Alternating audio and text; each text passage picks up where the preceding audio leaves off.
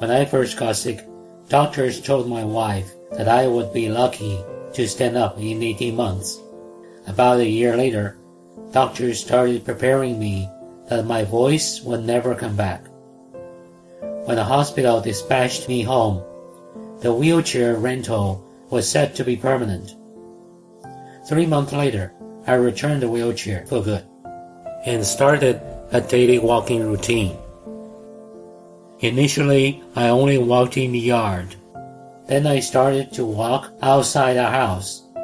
I began with one and a half mile, and later it grew to three miles. I've been walking for three miles a day for more than a year now. My walking is still a little wobbly, but it is getting better each month. Compared to initial prognosis by the doctors, it is certainly a lot better. My wife kept using this example to encourage me. Look, she would say, doctors said you would be lucky to stand up in 18 months. Now it's only three months, and you are walking, and we have returned the wheelchair for good. Whenever I had doubts, she would use that example again and again to convince me that I could do it.